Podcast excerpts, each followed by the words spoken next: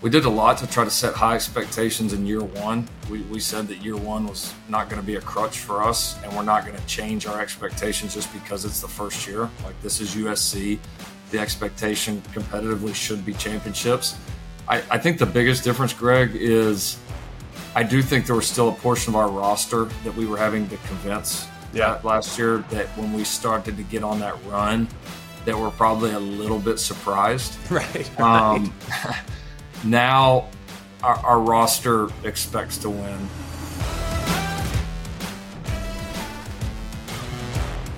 Welcome to Always College Football. Today is Friday, July 28th, and we hope you're having a terrific day wherever it is that you're coming to us from, including those that are watching internationally. We so appreciate you guys. How about Jesse Deck hitting us up in the YouTube comments? Greetings from France, Always College Football. You guys rock and you are my main source of information and content about college ball from across the Atlantic. Jesse, we appreciate you, man. Spread the love. We want to get big in France. We need to probably, guys, I think we do maybe a show on location at some point. Maybe six, seven years from now, we'll get the budgets up and maybe we go do a, a live show on location from like, I don't know, southern part of France. Maybe we go to Monaco or somewhere close there. Maybe we go to the Monaco F1 race or something. Like we could figure something out.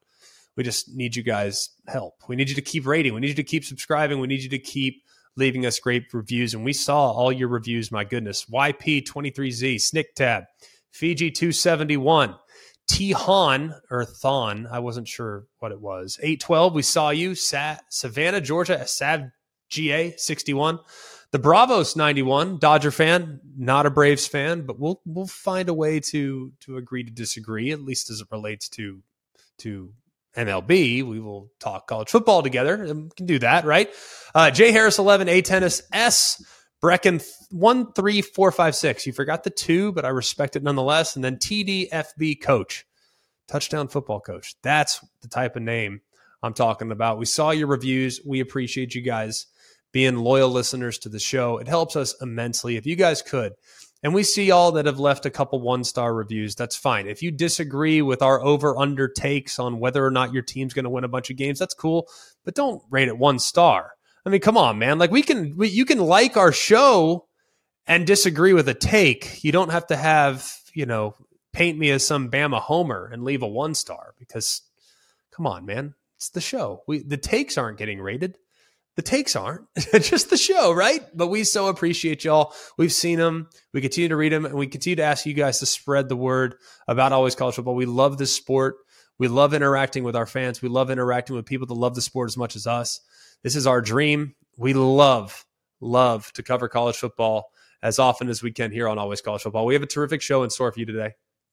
Lincoln Riley, the head coach of the USC Trojans, fresh off of what was an incredible first year. One that we thought was possible, but not likely. Now it's time to take it up a notch. What is he doing with his team to find those wins at the end of the year to make sure they can finally punch their ticket into the college football playoff? They were so close last year. Will they get it done in 23? We will find out. We'll talk to Lincoln Riley about that pursuit. We also are going to get into the mailbag a little bit. Talk a little bit about Georgia's schedule. A lot of people saying this is a soft schedule. Is it soft or is Georgia good? We'll answer that. We'll also try to define what a difficult schedule is, and we'll do our best to explain what the heck a show cause is. I'm not sure we did a very adequate job of trying to explain that, but we'll do it together. How does that sound? All right, without much further ado, the head coach of the USC Trojans, he's Lincoln Riley. Well, back again. The only difference now is that when Lincoln Riley looks at me, he sees that beautiful USC Trojans helmet in the background. Coach, what's going on, my friend? Doing doing well, Greg. Doing well. Hope you are as well. And thanks for uh, thanks for having me. No, absolutely. This is a treat. And I, I'll be honest with you, Coach. Watching last year, not really knowing what to expect. Knew you had a quarterback. Knew you guys would be improved. But my goodness, man, I I don't think any of us expected to look in September and just see how far along you guys were. So before we look into this season, if we could just revisit last year just for a half second, at what point did you start to realize, man, you know what? We're probably a little ahead of schedule. Yeah, I was, I was excited about the team the whole way. I really was with the um, with the way the guys kind of really bought into what we were doing and the way they bonded. Even though we we put the team together in a little bit of an unconventional way. It, it was it was cool to see that kind of that synergy with the group that quick. And um, yeah, I thought you know we beat Oregon State uh, up on the uh, uh, in in the road or on the road up in Corvallis early in the year, and you know what ended up being a really good Oregon State team, and uh, it was a tough game. We played really well defensively, um, kind of won it at the end, and it was a a game where we we certainly didn't play our best as a team, but be able to kind of find a way to win a really tough game on the road that early made me think, all right, we, we may have a chance to make a little bit of a run here. And then, uh, yeah, we just we got on a run. We started playing some good football. The team kind of gained confidence. There was a lot of momentum and excitement around the program, and uh, it was it was a really fun run. Yeah, for, for year one, certainly made a lot of progress. Uh, I remember that game. Uh, unfortunately, I didn't get to watch it. Uh, wherever I was, whatever hotel room I was in, I was in Dallas actually. Uh, we had just called Texas No U that day, I believe and I was listening to it on Sirius XM. So I was listening to the game, and it's like one after another. You guys, what did you have? Four picks in that game? I think it we was. Did. It was unbelievable performance. We did, yeah. We got a lot of turnovers. Uh, yeah. Played really, both defenses played really well. Offenses both kind of had tough days, but we found a way to, to punch one in there at the end and got a got a pick to end it, which was pretty cool. Well, it, it obviously leads us in, into this year with totally different expectations from where the program's at. We know who Caleb is uh, as a player at his very best. I mean, last year was just ridiculous, and we we saw glimpses of that obviously the year prior as well. But what exactly? How do you coach a guy that's that good and, and that far along? I mean, I know you want to tweak, and you're never stopping trying to improve. But my goodness, I mean. You got to be kind of nitpicking a guy that has that many God given God given talents. Yeah, it's you know I think it's fun. I think it's a I think it's a great responsibility uh, when you get a chance to, to coach guys that are really talented and, and have had some success early on in their career.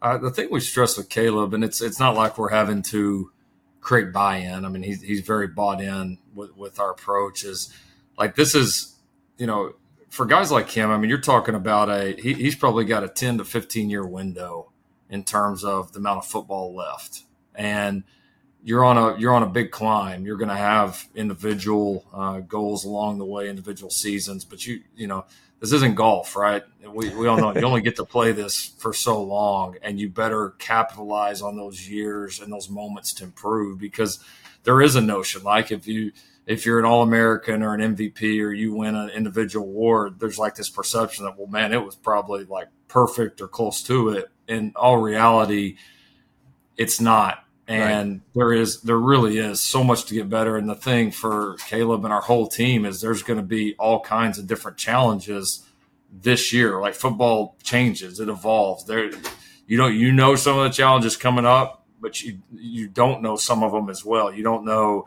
when you're going to be in inclement weather when you're going to get hurt or you know when somebody's going to do something uh, that you didn't expect right? And just you're trying to constantly build yourself up as much as you can to be ready for the different challenges that come up. And that's been our mentality with him. And there's a lot to improve on. And, and obviously it's a, it's a fun guy to coach and go through that process with.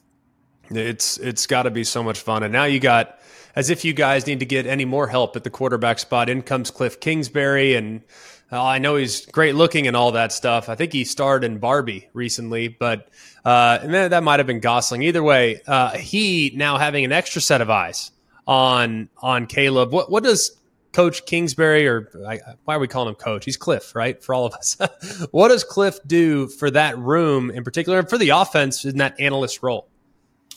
He does a lot. I mean, first I'd point to just for the entire team. I mean, a guy that's been a head coach at both the, the collegiate and the professional levels uh, has had to, to make those decisions and sit in that chair. And so he's been extremely helpful for me and I think other members of our staff with, with his experience level.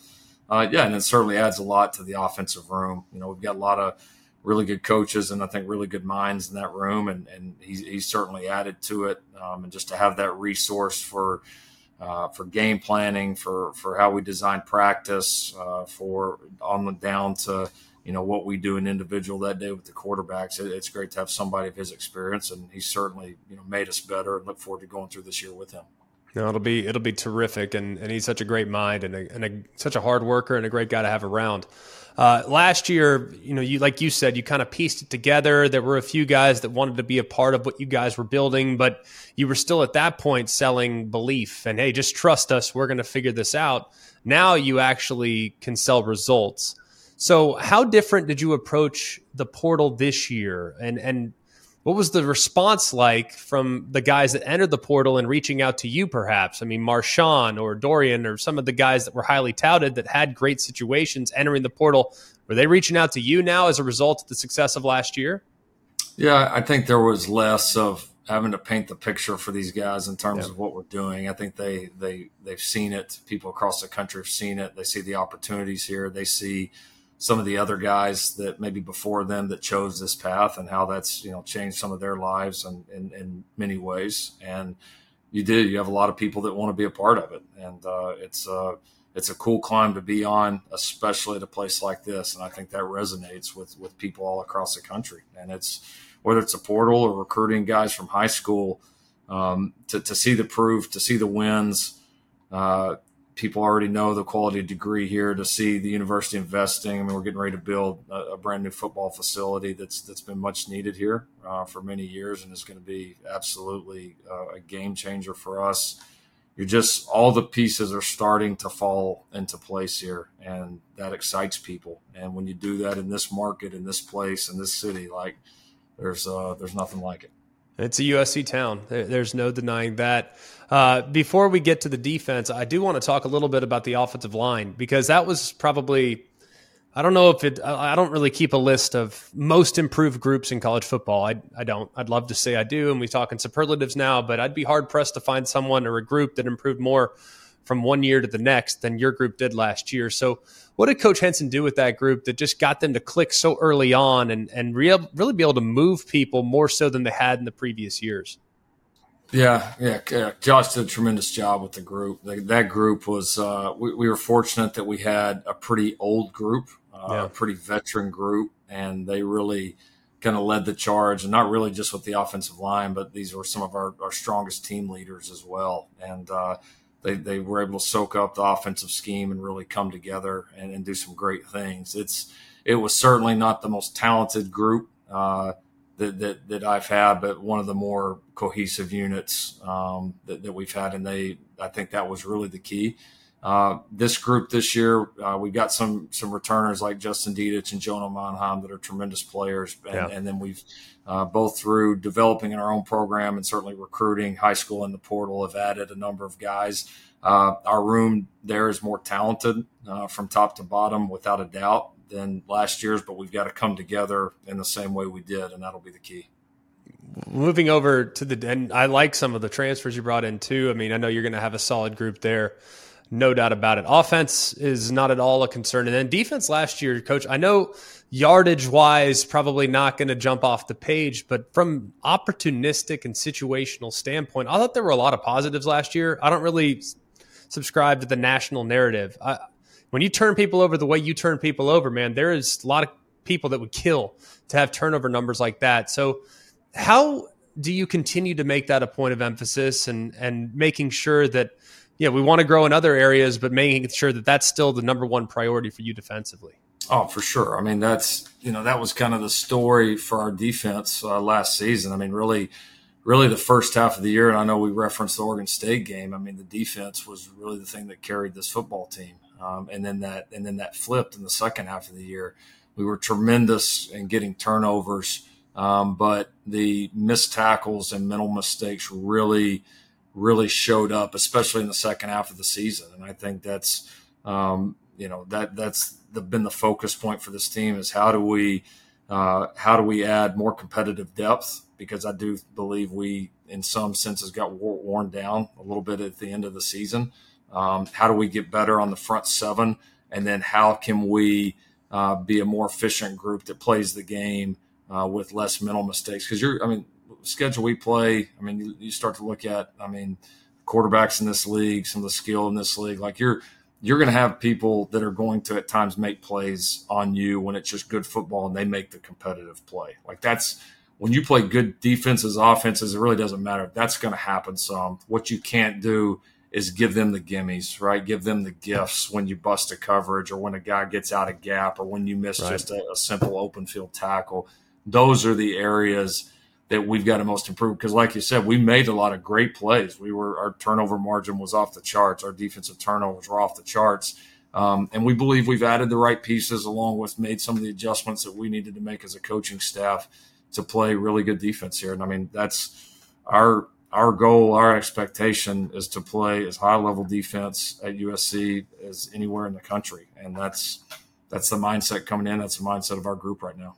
And and it should be. And and the way you guys score points, I mean, it's it's understandable. And the way you guys can tempo and the way you can score fast, I can understand where those guys would maybe maybe be maybe exposed to a few more snaps than they would be if you ran an Iowa an Iowa style offense or something like that. But knowing that you have gone to the portal and added guys, seven guys off Power Five rosters, guys that are probably going to be in the starting lineup for you, fortifying the depth and returning a lot of productivity from last year as well. How many guys theoretically in a perfect world would you like to have in your defensive rotation so they don't get gassed out in the second half? Well, the, it definitely depends on position. I, I, the biggest area that we needed to improve from that was you have to have that competitive depth in the front. Yeah. Like you have to have that there. And that's where we were the most thin and also probably had the least amount of competitive depth. And those reps, especially in the trenches, and we know how physical of a game this is, those reps add up. And by the end of the year, you know, if you're a team that, you know, your guys have been fresh and you've been able to rotate, that shows up. If you haven't, it shows up. When you have injuries and all the things that happen at the end, can you withstand that? And we were not built quite strong enough to withstand that. I do think we're going to be in much better position to do it this year.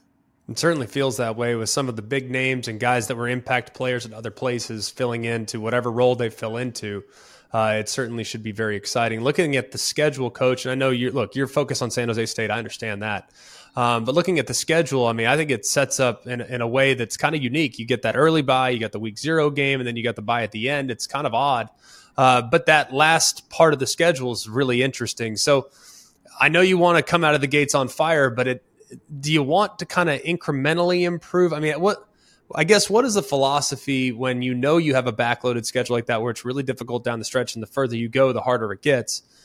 How do you kind of just bring your team along? I mean, I, I know you you'd love to yeah. be perfect every week, but that's not likely. So do you kind of maybe hold some things back and then maybe start to put a little bit more on their shoulders as the season goes along?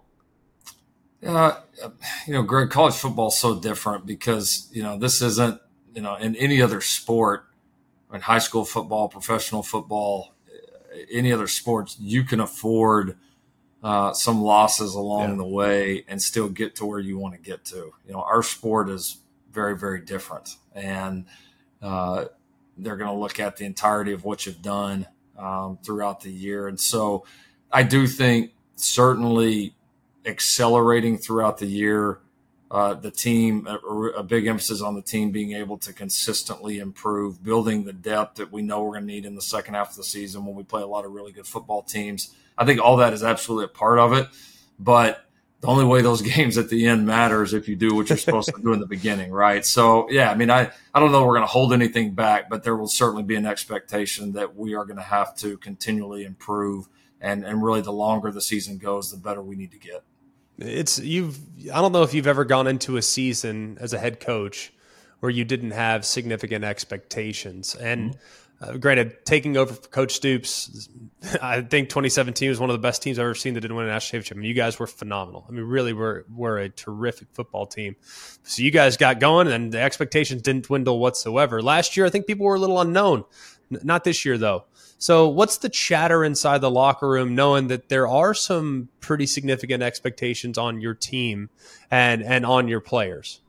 I think the I think the difference is, you know, internally we we we did we did a lot to try to set high expectations in year one. We, we said that year one was not going to be a crutch for us, and we're not going to change our expectations just because it's the first year. Like this is USC, the expectation competitively should be championships.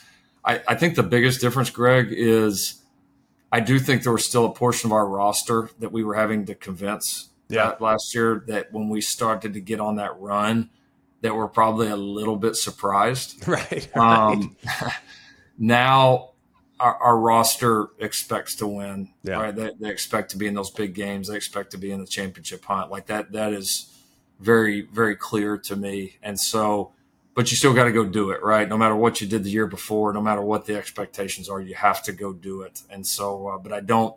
I don't think we'll be a surprise this year. I think that's our expectation, and we got to have a healthy respect for what it takes to get that done. It's amazing that you say that because I can actually, as a player, vividly remember a situation similar. It was 2008, Coach Saban's second year, and we just started rolling and we started winning games. And I think all of us saw one next door neighbor was like, well, "We sh- we can't we can't we can't be this like how did this yeah. happen?" So I know exactly what you're saying, and it does have an impact. It's like, aren't we supposed to lose at some point? I mean, and and I think the guys now that they've seen it and the proof is in the pudding. Hey, we do a little bit more here, we can get over that hump. So has there been a different approach maybe for your roster this year, knowing that, hey, not only like you said, we're, we're expected to win games, we're going to win games. And if we do this just a little bit better, maybe the result will be different at the end of the year.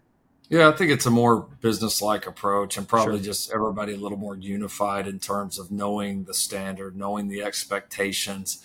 It's been a little bit more of just a kind of business as usual approach with the guys, and right. um, and so, yeah, I, I and, and, listen, year two, everything feels a little different, right? I mean, right. you just, um, there's a much more of an understanding, and then it's just about the work, and you can focus on improving versus just learning, you know, the very base fundamentals of our program. And uh, so I think that's been an advantage throughout this offseason.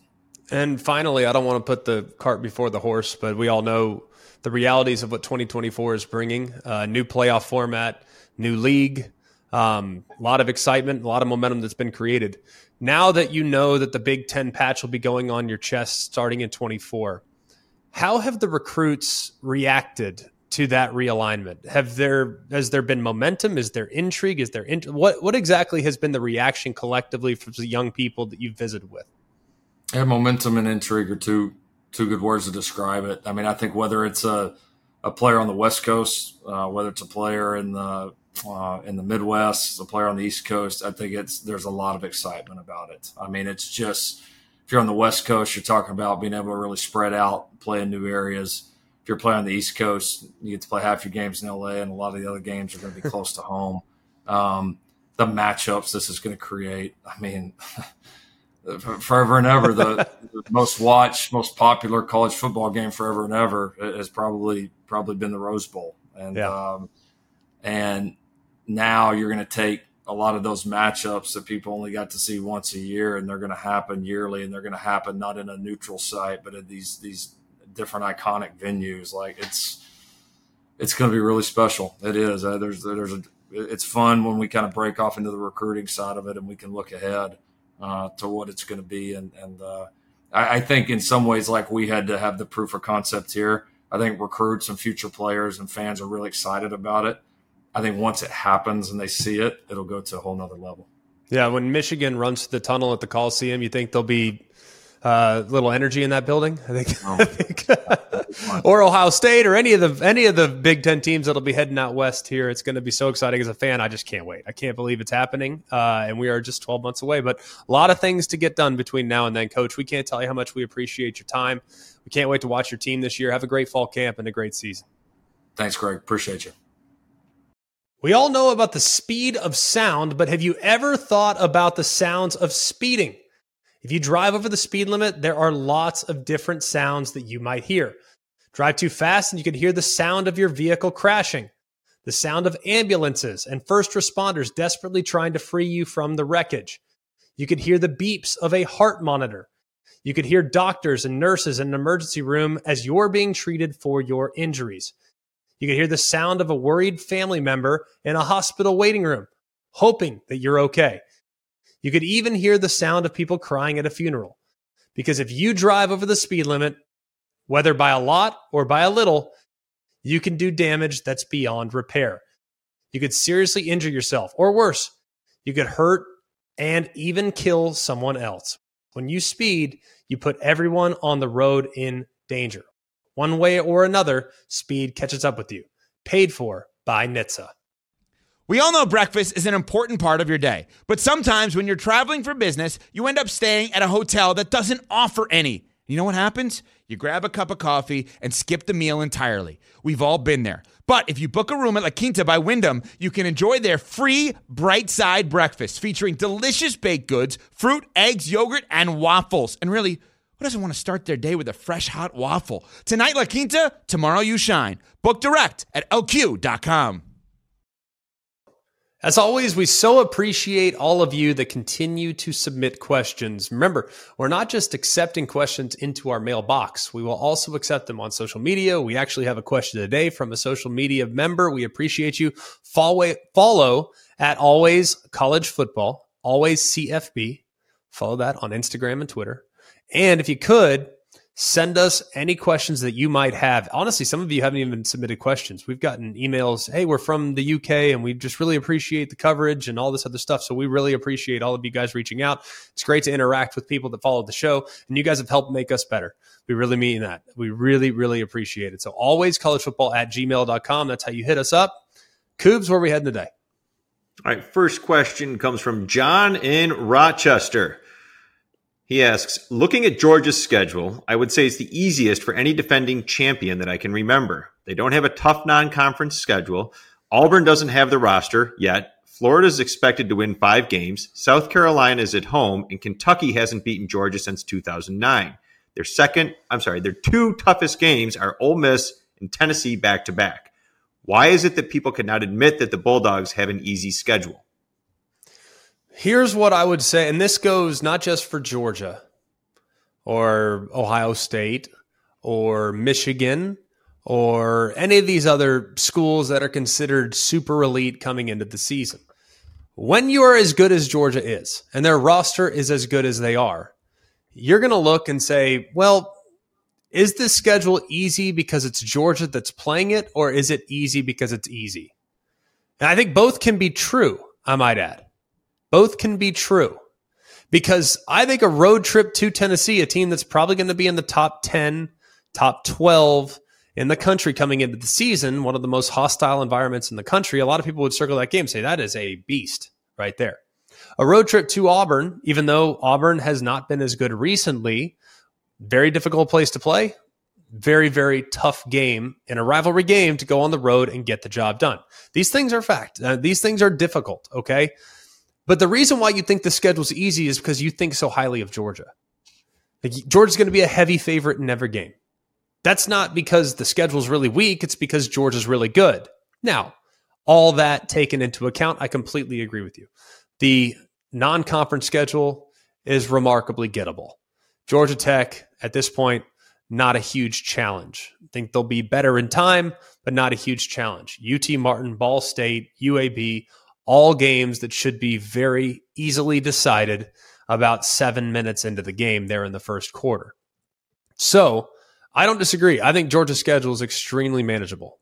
Extremely manageable. I will never say a schedule in any Power Five league is easy. There are some that are gettable and some that are a gauntlet. Georgia's is gettable, veering very much in that direction. Now, in a perfect world, like I've said in the past, I'd love to see scheduling uniformity. I would love to see the non conference games be taken out of the athletic director's hands. And basically, you have a third party that schedules non conference games based on quality matchups. So, in a perfect world, I'd love to see Georgia play against USC or love to see Georgia play against Texas this year in the Big 12 or love to see Georgia play against Michigan in the Big Ten. If you won your league last year or you were within striking distance of winning your league, I'd love to see some made for TV events like big non conference matchups. I'd love to see that, but that's not going to happen. At least it's not going to happen overnight. Now, Georgia did have Oklahoma on the schedule, but with Oklahoma heading into the SEC, they removed them from the schedule this year. So it's not entirely their fault, but even Georgia fans have to admit this schedule is not one that you're going to be losing a lot of sleep over. There will be games and there will be times that will be challenging because nobody's perfect and nobody's going to run the gauntlet and beat everybody by 100. Nobody thought Georgia was going to be taken to the 11th hour against Missouri last year. And there will be a game in here that will be tough for Georgia. There's no denying. I think it actually benefits you. If you win every game by 100 and you have no adversity, then it's not going to be very good for you when you get into the playoff or into the conference championship game or into the national championship. So, I look at this Georgia team. I acknowledge the schedule is very manageable, but a lot of that has to do with the fact that I think so highly of Georgia. And if they were just your run of the mill team, for instance, you had Florida play this exact same schedule, I don't think you'd be viewing it and saying, man, that's a really easy schedule for the Gators this year. You look at it and say, oh, well, they could lose this one. They could lose this one. They could lose this one. It has to do with the fact that Georgia has separated themselves so much from the pack to the point in which you perceive them through a lens in which it's different than the other teams in the league. Thank you for bringing up the Oklahoma thing before every Georgia fan got into the comments and Twitter and told us about it. We understand. It just happened. But I digress. This is another scheduling question. This one comes from Jeff. I need someone to tell me what a tough schedule is. One top 10 matchup, two top 10 matchups, three top 15 matchups, four top 25 matchups. What? There is no, it just depends on the year. It depends on the team that you're describing. I think a lot of it has to do with how many ranked matchups. And that's, that's really the way I've always perceived it. Now, here's the problem you might be i want you actually to go back and, and look at one game in particular because i actually watched it yesterday. It was on whether it was espnu or sec network i don't know what it was on but it was on and i watched it because why not? It's july and i've watched every single game tape that i can watch from a coach's click clicker but i need to just be entertained a little bit from time to time. So i watched kentucky and Ole miss. This was probably week four week five or so, Kentucky was 4 0, ranked number seven in the country. Ole Miss was 4 0. They were like top 14 or 15. That game at the time was a ridiculously big game in college football. Massive.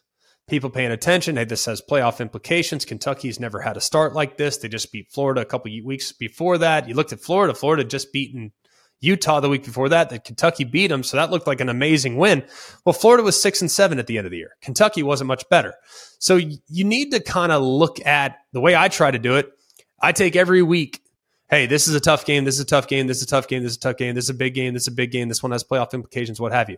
But the games that have playoff implications in week three might not necessarily be important when we look at the big picture at the end of the year.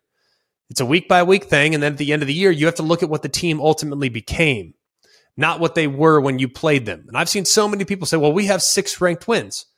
Yeah, okay, so you beat a ranked opponent in week two and the opponent's wheels fell off. Next thing you know, that win didn't look so good. And we've seen that time and time and time again. I don't like to necessarily hinge on, well, you won this many ranked games. I want to see the teams that you played and where they rank at the end of the year. So if you beat Ole Miss in week five and they were number 14 in the country, well, if they're six and six at the end of the year and unranked, then I view that win as a win against an unranked team, not against the number 14 team in the country. So I think that's the way you have to approach it. And the way you can really, the only way that you can really evaluate schedules and schedule difficulty is by looking at it at the end of the year. What were these teams at the end of the year and what ultimately came of the teams that you beat and or lost to? I want to ask a follow up on that because the argument against that, well, they finished six and six because we beat them, because other great teams beat them. Do you look at a win total as being a very good win? Like if a team gets to not bowl because we know you have to be six wins, but if they have like, is it nine wins where you look at something as like, hey, they may not be ranked, but that was a really quality win because that team won nine games. Yeah, if you finish, if you beat, you know, however many teams that won won eight and four, yeah, that's a good win. If you go eight and four or better, I think you're a solid football team. Now, not all eight and fours are created equal. See, that's the age old adage that I've just never subscribed to. You are what your record says you are. I don't know if I agree with that. Because I've seen really good teams, really good teams lose really close games to really good competition. And maybe they're final record doesn't look great, but that was a highly competitive team. I mean, I've seen really, really good teams lay eggs and look terrible. LSU last year is a good example. They looked awful, awful against Tennessee. They looked awful against Texas A&M, but was that a pretty good team? Heck yeah, that was a pretty good team when you take the when you take the entire uh, season and evaluate it from a 30,000 foot perspective. Were they good or were they not? So if you beat A and M, or if you beat A and M at the end of the year, is that a good win? No, it wasn't. A and M was five and seven. But you beat LSU at the end of the year. That's a pretty dang good win when you take a look at it. So I think you you can't. Oh, we we always do, and we will again this year. If a team goes out in the beginning of the year, for instance, and wins a big game, week one uh, or week two, for instance, let's use this as an example. If Texas beats Alabama week two, you know what's going to happen to Texas's ranking? They're going to go all the way to the moon. They'll be ranked in the top three, and then everybody's going to say Texas is back, right? If Alabama beats Texas in week two, everyone would say, oh, Alabama, see, that wasn't a concern. Texas is legit. Well, what if Texas's wheels fall off and they limp down the finish line? I don't know. But I, I think you have to really evaluate at the end of the year hey, that is a good team. They are ranked in the top 25. They have this many wins. We beat them. That should be a feather in our cap. So it's just situational. You can't just have one rule and apply it across the board. It has to be situational. Hey, this is a good win. This is not. This is a great win. This is not. This is an elite win. This is not. It's very difficult, I think, to do it with just one rule in place because you might beat an eight and four South Carolina team last year. Was South Carolina an elite team? Not by any stretch of the imagination, especially in the first 10 weeks of the year. They were very average. But guess what? Looked a little different after they had consecutive wins against Tennessee and and and Clemson. So I think it just depends on the on the thing on the way you evaluate the teams. And if you go about it with one rule and one rule only, I think you're going to have a lot of anomalies if you try to apply it with just one rule. And that's why we love college football. All right, next question is a Twitter question from Corey. He said, explain the show cause being put on the Michigan assistants. Why does that make them tough to hire? Well, the show cause is not good. It's never good. I'll just start with that. Totally understanding what a show cause is all about is a little bit difficult for me. I, I have not familiarized myself with all the aspects of NCAA penalties, but the way I understand it is that if you are operating under a show cause as a coach, now, as a coach, by the way, so let's use the example that's been brought up most recently. Jeremy Pruitt recently received a six year show cause. Now, he could be hired by another institution. That's, that's, I think a lot of people think that if you have a show cause, you can't get hired. No, you can get hired, but the institution would have to check in with the NCAA every six months until the end of the coach's employment or the show cause penalty. They also, if in fact they were to have uh, another penalty or infraction while under a show cause, then the school that hires the coach under the show cause could be severely penalized if they were to commit additional violations. So I think basically, if I'm going to explain it the most layman's terms possible, and I will admit, like I said, I do not know all the aspects of show cause penalties and what you have to do and and what it means and how heavily scrutinized you are. You can put a school on probation, right? Like if you're on probation, you commit additional violations, they're going to drop the hammer on you. Okay. I think most people can understand school on probation, you can't screw up. You got to walk a fine line because you're operating under a microscope because you've already committed an infraction in recent times. I think a show cause penalty for a layman, and I am a layman, but this helps me understand it a little bit here as well. I think a show cause penalty is basically probation for an individual. So if you are a coach, you can get hired, you can go other places, but you have to be an absolutely perfect, perfect coach. You have to adhere to every single rule. You have to check in constantly with the NCAA. And if you make another mistake, they're going to drop their hammer on you. So a show cause is basically like probation for an individual. So that's the way I understand it if there's someone that works for the NCAA that is listening to the show, I don't know why you would be. Uh, we're not super fond of the NCAA, but I digress. Uh, if there's someone that would love to clarify what a show cause means and what it means for individuals as it relates to the hiring and firing process and how it affects their future employment, hit us up. Always football at gmail.com because I don't know. But that's the way I understand it. Either way, I don't like show causes. I think in today's day and age of college football, the only thing you should get a show cause for is tampering. And personally, I think you pay a tip on a meal or buy a burger or buy a milkshake for a player. I don't think that should matter. My own personal opinion, you might feel differently with where we're at in college football and NIL. I don't think it should be that big a deal. But if you tamper with somebody else's roster and you are actively recruiting a player on another team's roster, that to me is where they should drop the hammer and start handing out individual punishments to coaches that would be willing to do that.